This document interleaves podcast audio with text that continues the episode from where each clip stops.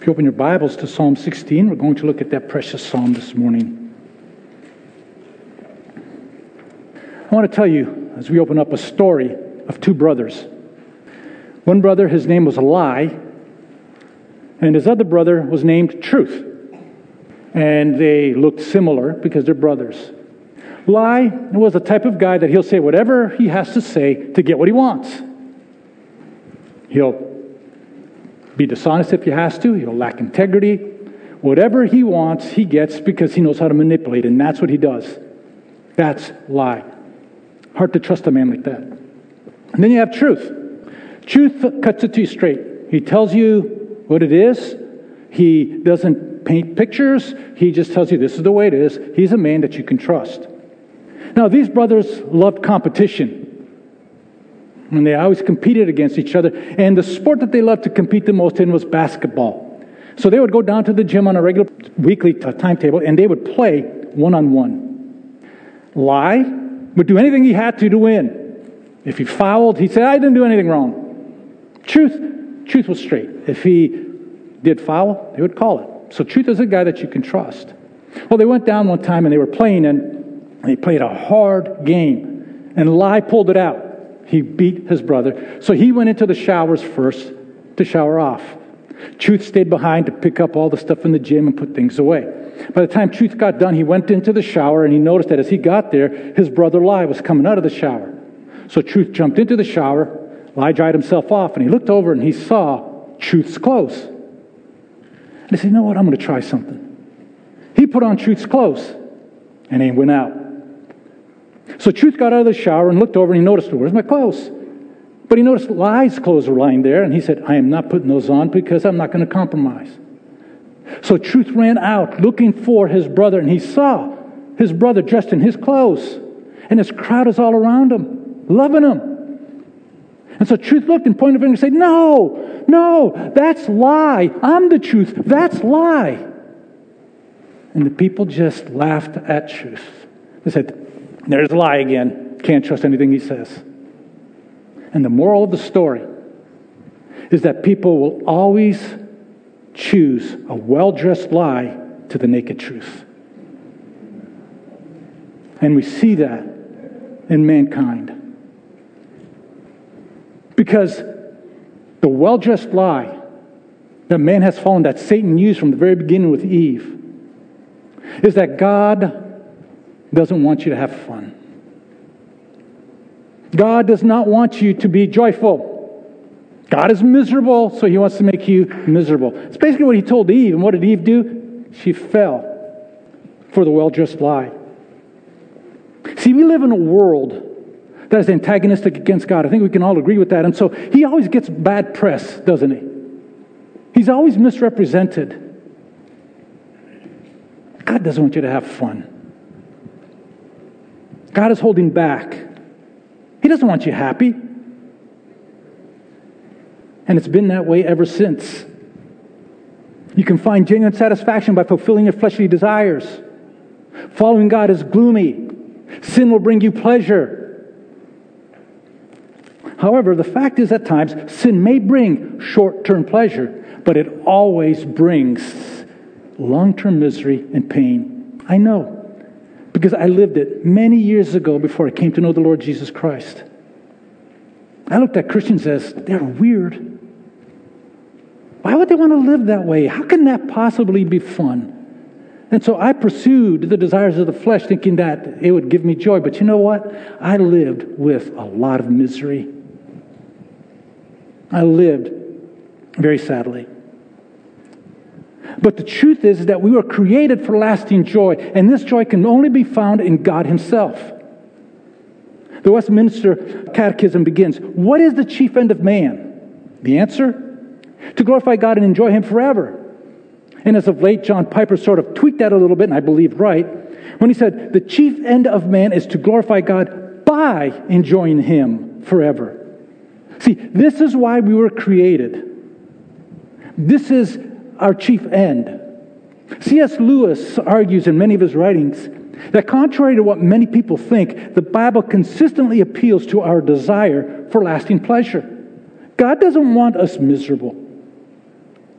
But Lewis also said that the, this pleasure is not found in drink and sex and ambition, but in knowing and following Jesus Christ. That's what the Bible tells us all the way through. We have this invitation to come and enjoy God's presence. Psalm 34 8, great invitation. Oh, taste and see that the Lord is good. This is an invitation to enjoy God. Come into his presence and have delight. See, this morning I want us to look at Psalm 16 because it deals with experiencing joy and pleasure in God. That's why it ends with one of my favorite verses, a very profound verse in verse 11. In your presence is fullness of joy, in your right hand there are pleasures forever. See, that's God's desire for us. But it's found not only here in the Old Testament, but it's found everywhere. And this, is what, this was Jesus' mission. In fact, in Matthew 13, verse 44, Jesus told us an incredible parable, a one verse parable. He said, The kingdom of heaven is like a treasure hidden in the field, which a man found and hid again, and from joy over it. Notice that's the key phrase. From joy over it, he goes and sells all that he has and buys that field. Note that he willingly sells everything in exchange for that treasure. Why? Because that treasure gives him joy. It's worth it. And when we come to Psalm 16, Psalm 16, in a sense, is saying what the parable is saying, only in greater detail. And so the main thrust of Psalm 16 is basically this when God is our supreme treasure, we experience ultimate joy and pleasure. That's what Psalm 16 is all about. This is what David argued in this psalm, and this is what Jesus said in that parable. When God is our supreme treasure, we experience ultimate joy and pleasure.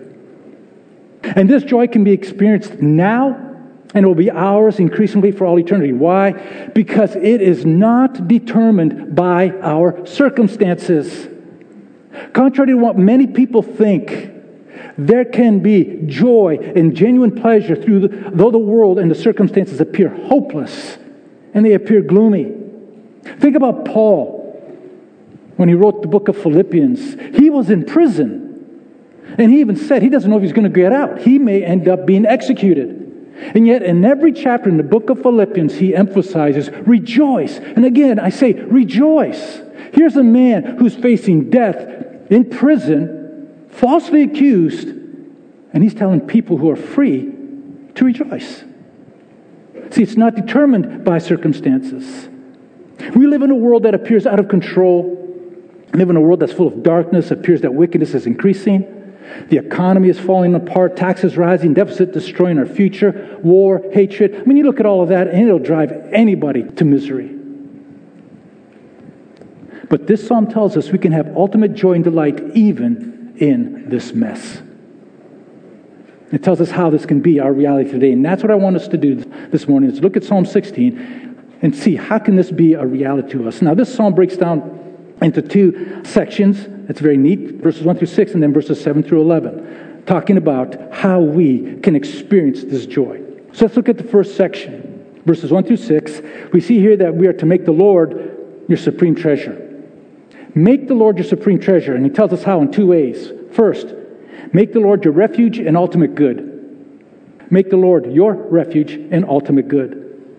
Notice how he opens up this psalm. It's with a petition Preserve me, O God, for I take refuge in you. We don't know what he wants to be preserved from. He doesn't give us the details of what's going on. And I believe this is a good thing because the reality is that we always, we always need God's protection, regardless of what we're experiencing. We instinctively try to protect ourselves from harm and dangers, don't we? When there's harm and there's dangers, we want to protect ourselves. We want to put up those defenses, and that's a good thing. But the bottom line is that God is our protector, regardless what measures we take. He's the one that protects us. And that's what David is saying here. He prays for continued protection and expresses his trust in God to keep him safe. So he cries out for God to keep him and hold on to him, basically saying, Don't let go of me. Keep me close. And we need to pray this every day, especially in this world. See, God has saved us from his wrath, and we praise him for that. But oh, how desperately we need his grace to help us persevere each and every day. Then, after this Petition, David transitions from petition to declaring and delighting what God is for him. Notice what he does. He says, Preserve me, O God. That's the first part, that's the petition. Look at the second part. For in you I take refuge. Note the word for. It gives us the reason. Right? And so David is seeking God's protection because he takes refuge in God. In other words, what David is saying is, I turn to you for safety above all other ways of being safe. You are the safest refuge for me. That's what David is praying here. He's looking only to God for protection and preservation. This is how he treasures God. He treasures God by making him his refuge. Now, David does this because he intimately knows God. Notice in verse 1 and 2, he uses three different names for God. In verse 1, he uses the name El. It's shortened form for Elohim. You've heard the name before. It refers to God as the omnipotent one, all powerful one, God of infinite strength. So David takes refuge in the God of infinite strength. Let me ask you can you find a better refuge than the one who has infinite strength? So David is saying, Protect me, all powerful God, because I take refuge in you. That's how he knows his God as all powerful. In verse 2, David addresses God by two other names. We have Lord in all caps, that's Yahweh or Jehovah. It was used in the Old Testament when God told Moses he's the God of Abraham, Isaac, and Jacob. He's the God of the Exodus. It's the personal name that God gave to Moses when Moses said, Whom shall I say sent me? And God said, I am sent you. You tell them I am that I am. That's his name. And so it refers to the independent, self sufficient, self existent God. God does not need anybody or anything. He is existent in and of himself. He's the only one that way. And that's what Yahweh points to. And so David takes refuge in this one who is self sufficient, self existent. He is the faithful, covenant keeping God. He is trustworthy. And then the third name he uses is Lord, not in caps, right? That's Adonai. This name refers to master, the one who reigns over all.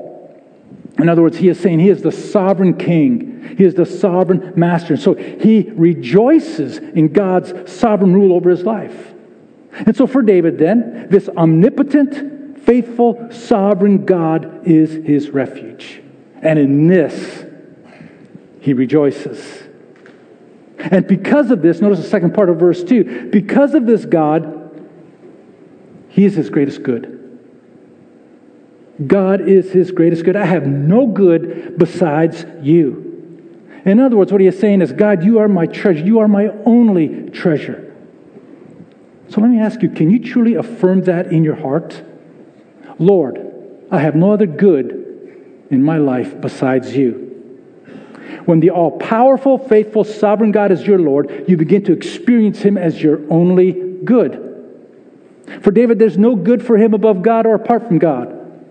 All other goods are good because they give him more of God. That's his point. See, there are goods we experience in this life. But if we do not taste God in any of those goods, those goods are not good anymore. They become distractions. And so David says, I have no good apart from you. It means that regardless what it is, it is not good if there's none of God in it. If we do not experience God and the good gifts that He gives us, then those good gifts become idols. They become distractions. When God gives us good gifts, it's so that it would draw our hearts to Him, to worship Him, and to praise Him. But the reality is, too often we get so caught up with the gift that we forget God. And thus, that good gift no longer is good because it gets in the way of who God is for our hearts. The psalmist said in Psalm 73, verse 28, But as for me, the nearness of God is my good. I have made the Lord God my refuge. See, that's David's heart. That's David's heart. For David, God is his highest good. God is his supreme treasure over everything else. And I believe that this is what it means to be a follower of Jesus Christ. This is what it means to be a genuine Christian. That Jesus Christ would be our treasure. And this treasure far surpasses anything that this world can produce. Because of the deeply profound worth of this treasure, you will forsake all things in order to gain it, in order to keep it. It is the only true good that brings satisfaction and joy and delight. And when we do this, we become like Paul in Philippians chapter 3, verse 7 uh, through 8. Notice what he says. But whatever things were gained to me, those things I have counted as loss for the sake of Christ. More than that, I count all things to be lost in view of the surpassing value of knowing Christ Jesus my Lord, for whom I have suffered the loss of all things, and count them but rubbish, so that I may gain Christ. Notice, everything he considers as rubbish in comparison to his ultimate treasure, Jesus Christ. Do you see life that way? Sam Storms expressed it this way. He said, Everything without God is pathetically inferior to God without everything. In other words, you could have everything this world could offer you and not have God. And he said, That's pathetically inferior to if you had God and had nothing else. C.S. Lewis said, He who has God and everything else has no more than he who has God only. It's a powerful statement. Because, see, typically what we do is we compare ourselves to other people, what they have, how they live. He has this kind of car. They dress this way. They have that house, this, that, and everything else. And so we sort of compare. But what I love about this statement, it is true. Listen, if you don't have anything but you have God, you have everything you need. You have the greatest treasure. You could have everything and have God. Still, God is greater than everything you have.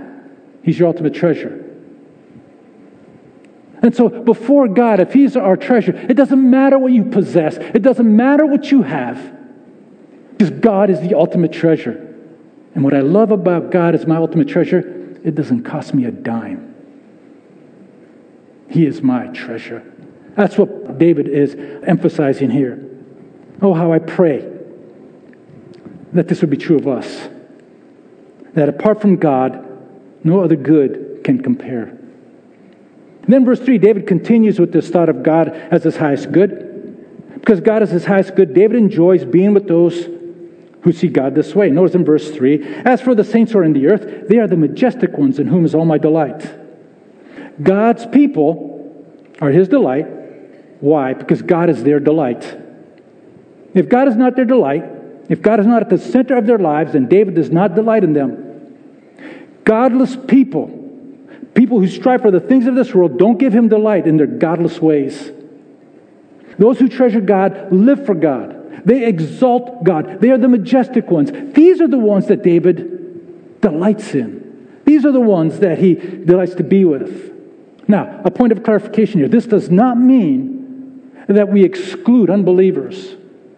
No, we need to be with them to show them that God is the greatest treasure. We need to live in such a way that they know God is our treasure and that He's the one who gives me security. He's the one who gives me joy and delight in this life, not the things of this world.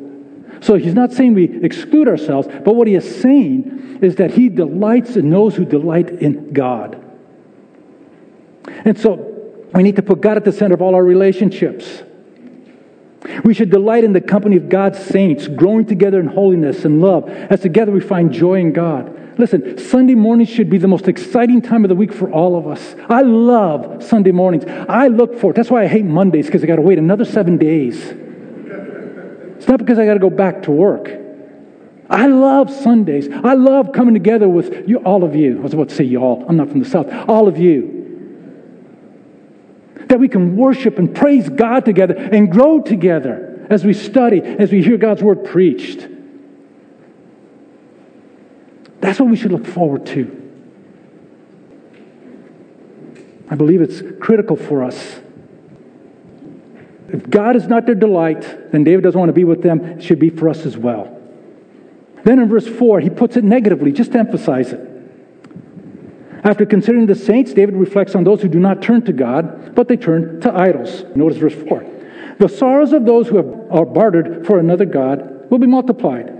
I shall not pour out their drink offerings of blood, nor will I take their names upon my lips. See, uh, the idea here is that these people have forsaken the true and living God. They go after idols. They, in other words, they trust in other things. There's other things that they look to to find pleasure, to find joy, to find delight. And by the way, this is the only note of sadness in this psalm, verse 4. There are those who constantly seek after the next gimmick, after the next toy or the next whatever to find joy, to find delight, to find excitement. Whatever it may be, the new electronic thing, whatever it is, they look to that and say, Oh, I need that. Oh, I want that. Oh, it'd be great to have that. This world is full of them. New gods are constantly invented, and too often we fall for them without realizing it because it's so subtle. See, we choose other gods when we find another good or delight or treasure apart from God. If there are things that we think on, if there are things we lust after, if there are things we desire more than God, that's an idol. If we are living and striving to gain something apart from God, that's an idol. It's a false God. I know how subtle it is because many times when we're striving for these things, we don't even realize we're striving for it. That's why this is so dangerous. And what's critical here is to note what happens when we choose another God. Sorrows are multiplied, distress and anguish comes upon them. They will seek relief, but they won't find it. And so the sorrows increase.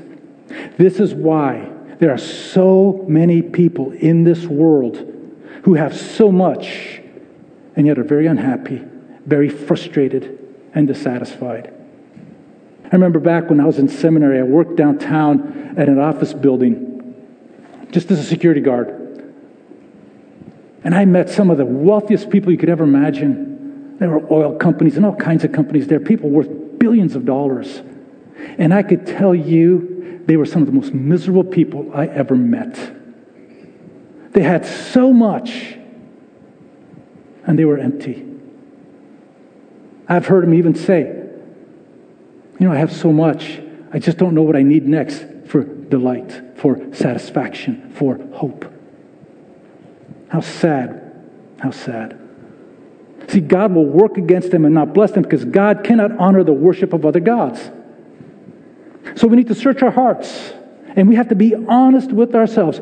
Are we completely satisfied with God or are we still searching for that so called delight, that next treasure that gives us contentment? See, God will not accept that we would accept Him as a treasure, one of many treasures. Yes, I have God as my treasure, but I also treasure these other things. God doesn't accept that. God is not in competition here. He shares His glory with no one. And so ask yourself, God, help me to see the truth. Am I satisfied with you? And David's response to the temptation of another God is that he will not participate in it. He won't even take their names upon his lips. Do not listen to them that what they do is great. Their gods do not deserve our attention. See, these are not the ones we should be looking to. And we are tempted every day with other gods and other treasures. How will we respond to them? Isn't it amazing who people talk about? We talk about movie stars or uh, uh, athletic people, all kinds of different people. And it's okay to talk about them because it's accepting. But join the crowd and start talking about Jesus Christ, and what happens? You're weird. You're strange. Don't take their names upon our lips. Let God be the treasure. May He satisfy our souls so that we talk about Him, not about these other gods. See, these are so subtle that many times we don't even consider them, and we end up participating with them and don't even realize it. And so David says that those who do this will have multiplied sorrows. So we are to make the Lord our supreme treasure, and we do this first by making Him our refuge and ultimate good. Secondly, we make the Lord our present and eternal inheritance in verse 5 and 6.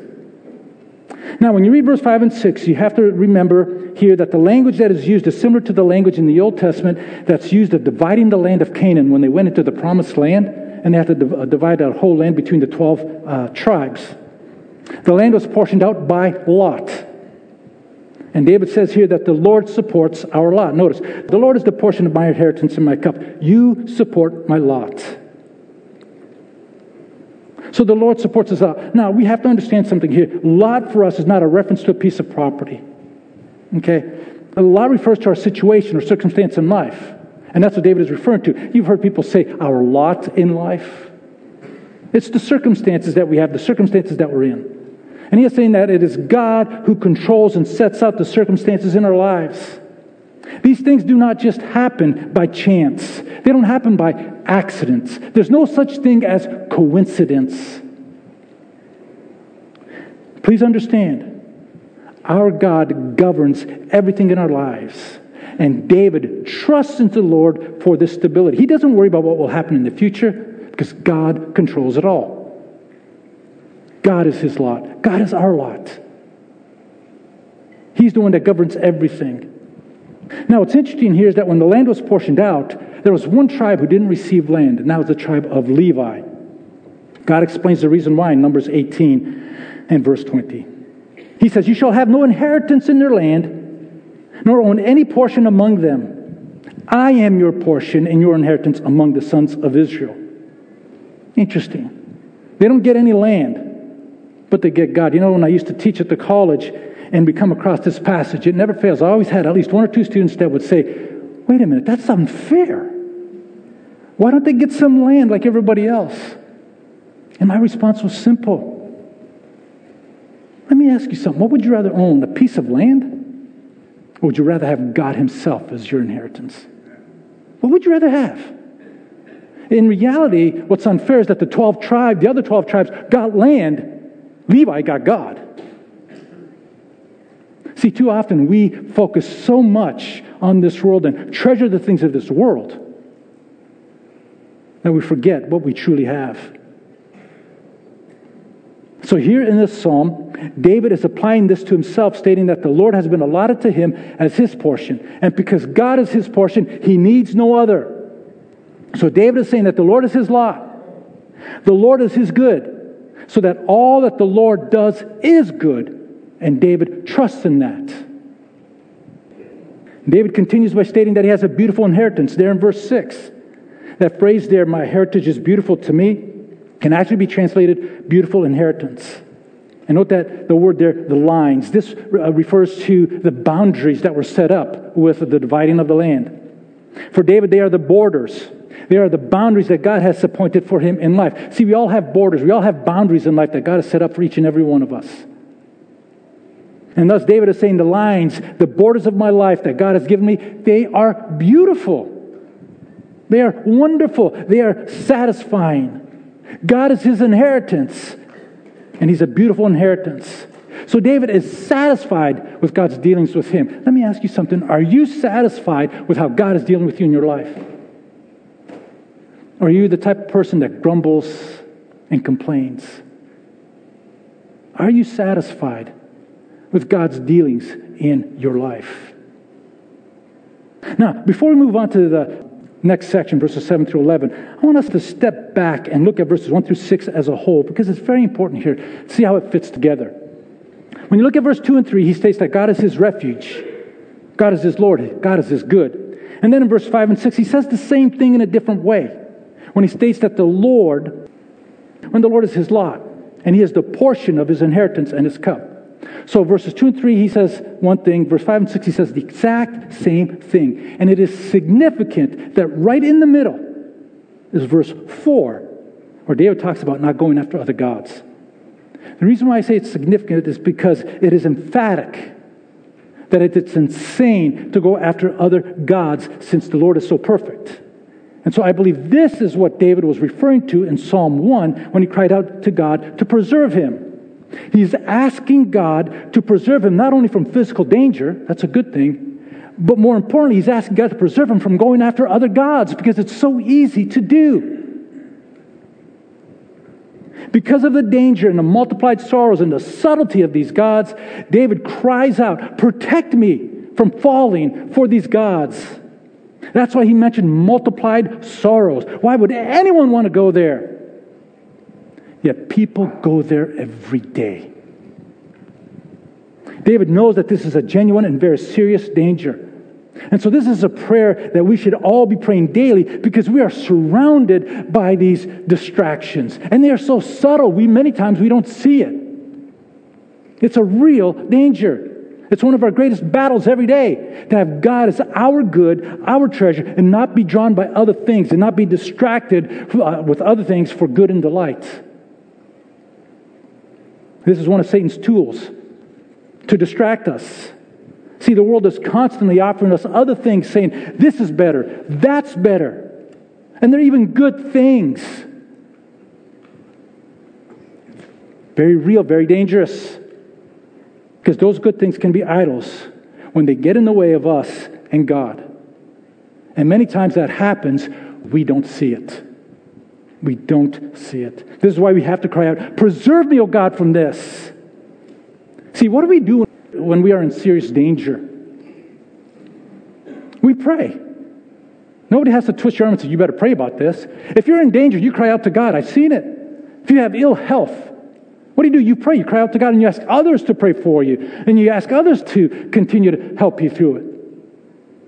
So when we are in real danger, physical danger, it's not a problem. You don't have to be reminded to pray.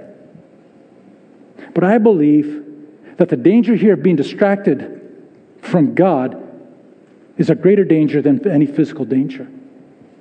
And yet, how often do we pray, Oh God, protect me from these distractions? Preserve me. Don't allow my mind to wander off. May you be my treasure today, every moment of this day.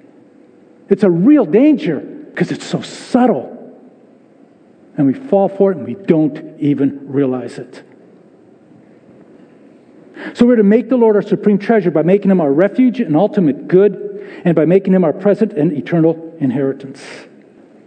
Secondly, when God is your supreme treasure, when the Lord is that treasure for you, you will be satisfied with present and eternal pleasures in him in verses 7 through 11. This is the result when verses 1 through 6 is, is your life. First, you enjoy his guidance and protection, verse 7 and 8. I will bless the Lord who has counseled me.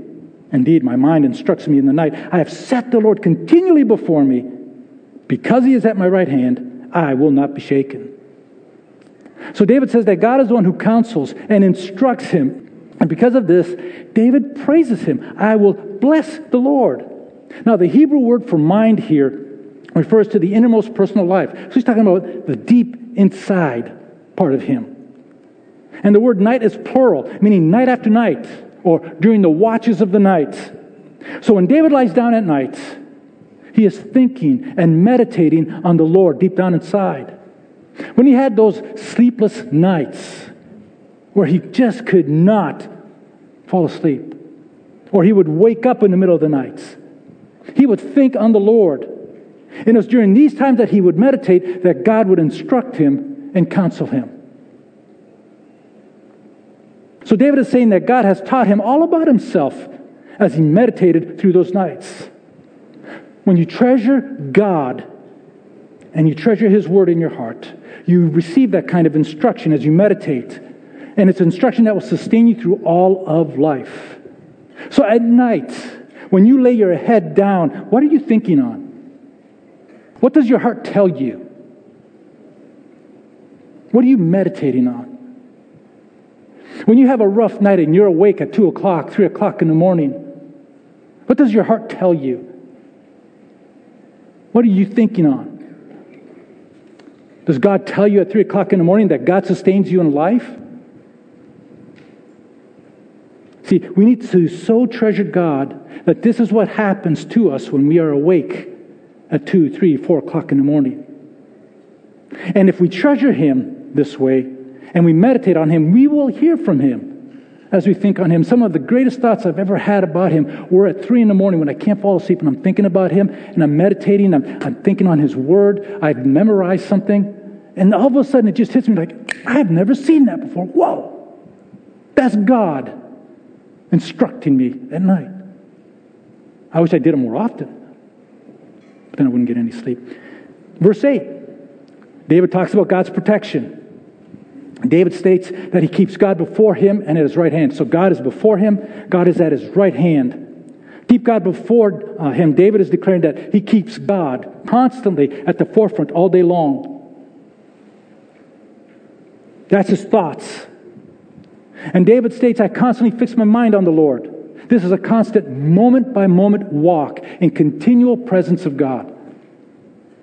John Calvin comments on this. He says, The meaning, therefore, is that David kept his mind so intently fixed upon the providence of God as to be fully persuaded that whenever any difficulty or distress should befall him, God would be always at hand to assist him.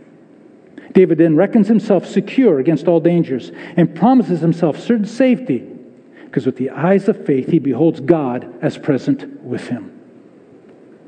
And oh, how we need this in our lives. This is where we find security. This is where we find the, the peace and joy and hope. Keep God before you. May He be at the front constantly.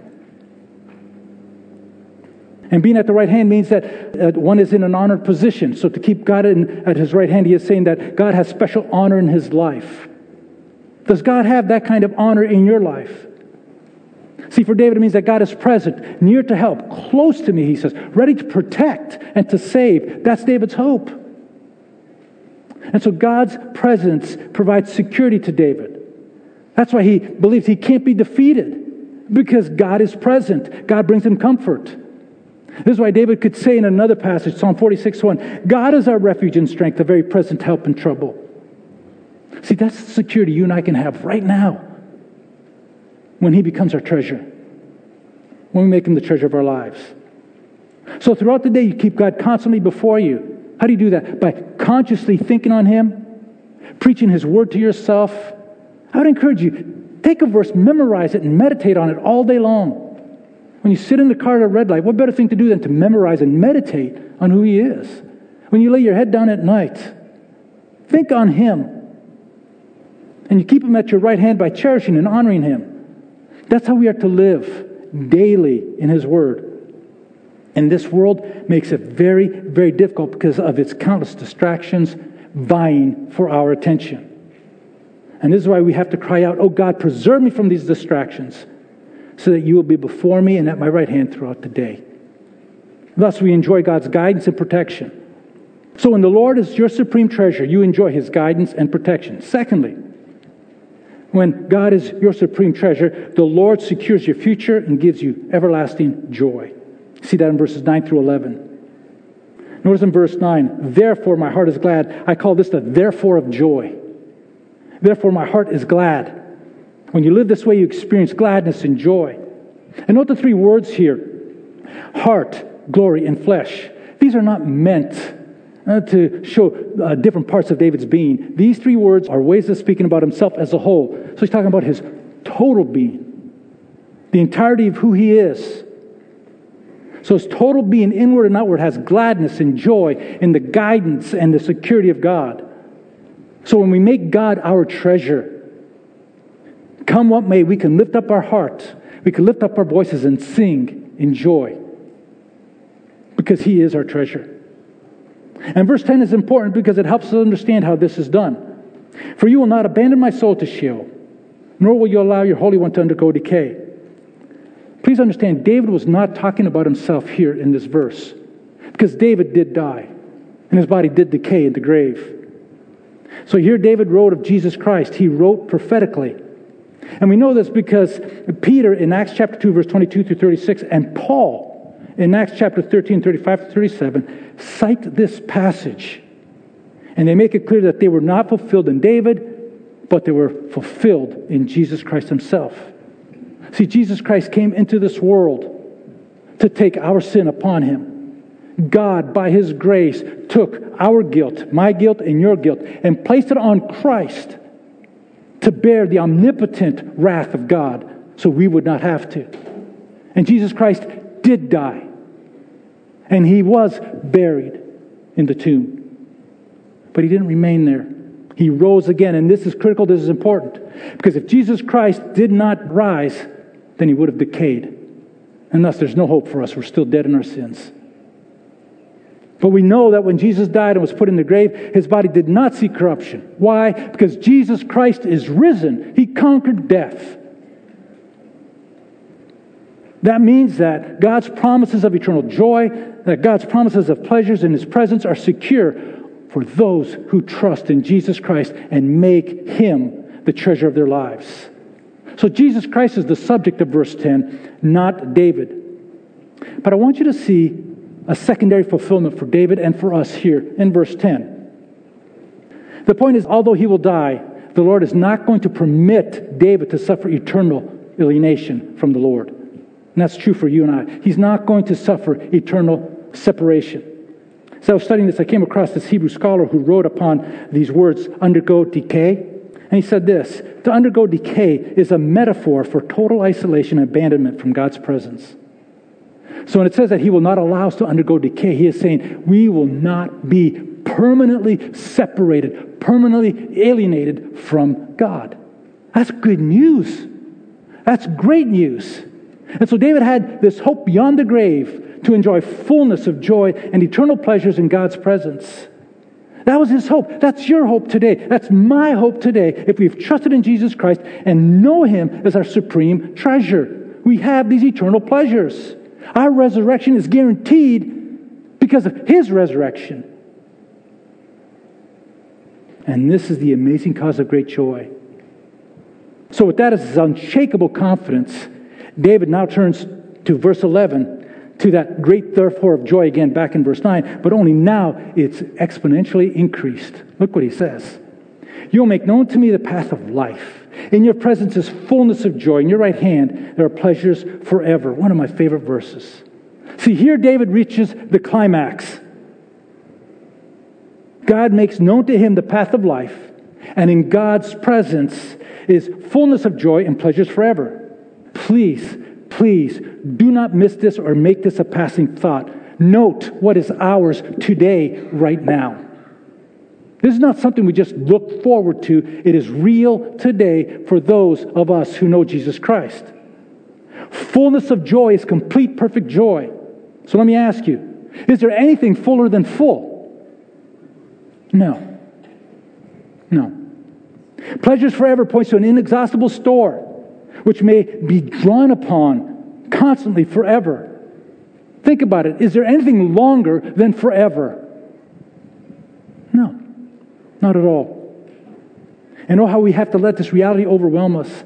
Please understand Please let this sink in. This is not a pipe dream. This is reality. We have this today, and it is ours for all eternity. And when we get there, it gets even better. This world cannot offer you anything that can compare to this. As one pastor said, fullness means completely satisfying, and forever means those pleasures never stop. I love that. Joy and pleasure will increase forever and ever in the very presence of God. I've said it before, and I will repeat it again. God reveals himself to us, and the more that he reveals himself, the greater our joy. The more we see of God, the more that the joy and the pleasure increases. So when we get to heaven, we are going to be overwhelmed at what we see when we look at God when we see Jesus Christ. Isn't it interesting that all the visions that we have of heaven in Scripture, when somebody gets taken to heaven, what's the first thing they see? Glory of God. And they're overwhelmed and stunned by what they see. And the more that God reveals himself to us, the greater this joy is going to be. Now, God is infinite and God is eternal. So, how long is it going to take God to reveal himself to us? all eternity. When we go to heaven, it's not a one thing, that's it. He shows us and we're done and heaven is boring. No, every moment that we are in heaven, God reveals more and more and more of Himself. And the more that we see, the more we are overwhelmed by what we see. And we're stunned and we praise and worship Him because God continually reveals more and more of Himself. And the greater will our joy be. And it never ends.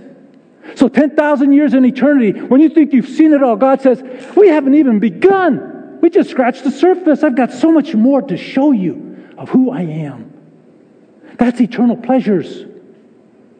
That's joy forever. That's fullness of joy. That's heaven. Well, please understand, we do not have to wait to experience this joy and pleasure. In God's presence is this joy and pleasure. And thus, in Christ, we can experience this joy forever. They're ours now.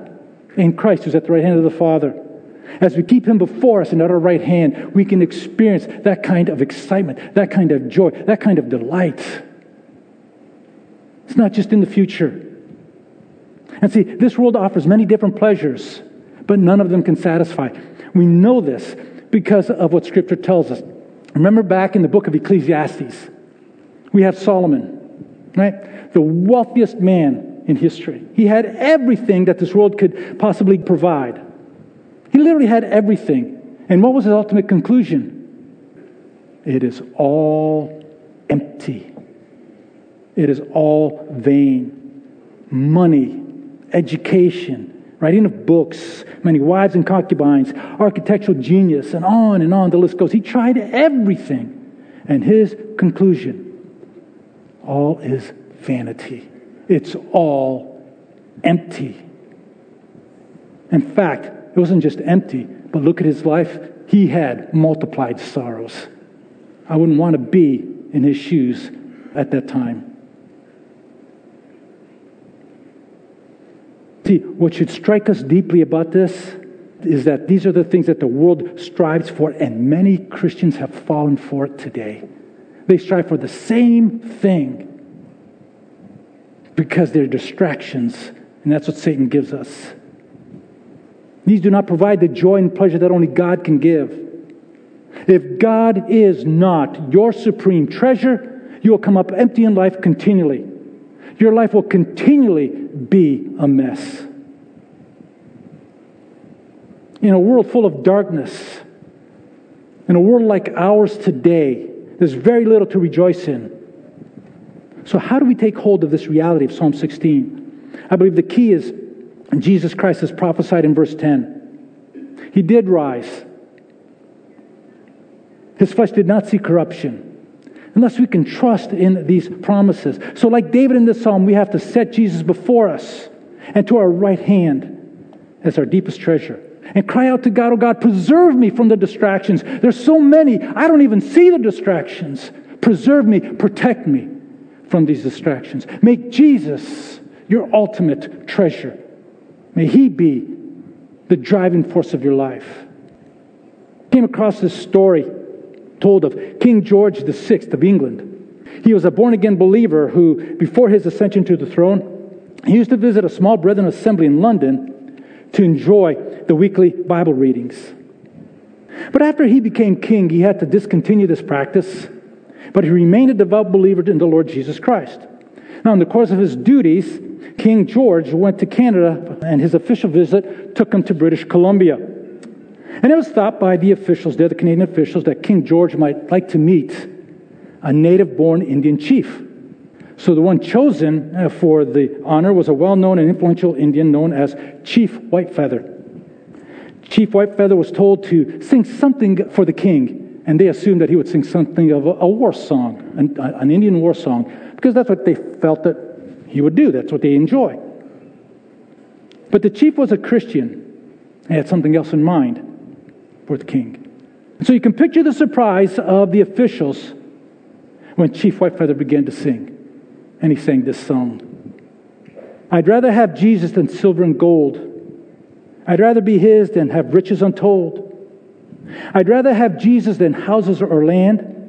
I'd rather be held by his nail pierced hand than to be the king of a vast domain or be held in sin's dread sway. I'd rather have Jesus than anything this world affords today. The officials were stunned. They were left speechless. They didn't know what to say, and they were worried what's King George going to do next? Well, they didn't have to wait long. The king went over, took Chief Whitefeather by the hand, and said, I'd rather have Jesus too. I'd rather have Jesus too. So let me ask you can you say the same thing? That in the midst of everything that this world distracts us with, everything that this world offers, can you say, I'd rather have Jesus than anything else? Is He your deepest treasure? And only you could answer it. And I would encourage you pray and ask God, oh God, help me to be honest with myself. Is He that deepest treasure? If He is, then you'll pray as David prayed daily. Oh God, preserve me. Protect me against the distractions of this world. for this world is filled with many idols. And you will strive to keep them before you and at your right hand as your true treasure, so that when you do wake up at 3 o'clock in the morning, you can't fall asleep, He's on your mind, He's in your heart. Pray for it. Now, some of you may be here and you don't know who Jesus Christ is or you know about Him, but a lot of this is foreign to you. I want to encourage you. If you have any questions about that, come and see me up front. We have some people here. I would love for you to know who Jesus Christ is. If you've never trusted in the Lord Jesus Christ, if you've never repented, I would encourage you, make today the day. So you can begin to find Jesus Christ as your treasure and you can begin to experience what it means to have treasure forevermore, to have pleasure, to have joy. But if you are a believer today, oh, how I encourage you and pray that you would make Jesus your treasure and you would fight with every ounce of your being throughout the day to keep Jesus Christ at the forefront. That he would be your treasure, not what this world has to offer. And that as you do, you find greater delight, greater joy, greater excitement. Do you get excited about Jesus Christ as your treasure? You should. You should. So I want to encourage you pray. Oh God, preserve me, protect me against the distractions of this world. Because it's very easy to fall into. Let's pray. Father, I thank you for your precious word and the warnings you give and the promises you give. Lord, thank you that Christ came and died and rose again. He didn't decay. And God, we thank you that in Him we can experience this joy. Lord, help us today. Help us tomorrow and throughout this week. Help us to keep Christ as our treasure every moment of every day. This world is filled with distractions, oh God, and too often we're blinded to them and we easily fall prey. So, as David prayed, Lord, we cry out, oh God, preserve us. Keep us from falling into this trap. Work in us that Christ would be our treasure every moment of every day. So that our joy would be in Him, that all the goods we have would be good because they direct us to you. And Father, for those who are here this morning who do not know you, you know their hearts. Oh Lord, I pray that this psalm, that your word would so penetrate their hearts, God, that they would not leave here until they know Jesus Christ. Lord, I praise you and thank you for the privilege of coming together with my brothers and sisters here to praise you and to worship you, to find that time just to delight in you. Thank you for it. Now, God, as we are dismissed, keep us safe physically, but more importantly, keep us safe spiritually. Come, our treasure. Show yourself powerful. We pray in Jesus' name. Amen.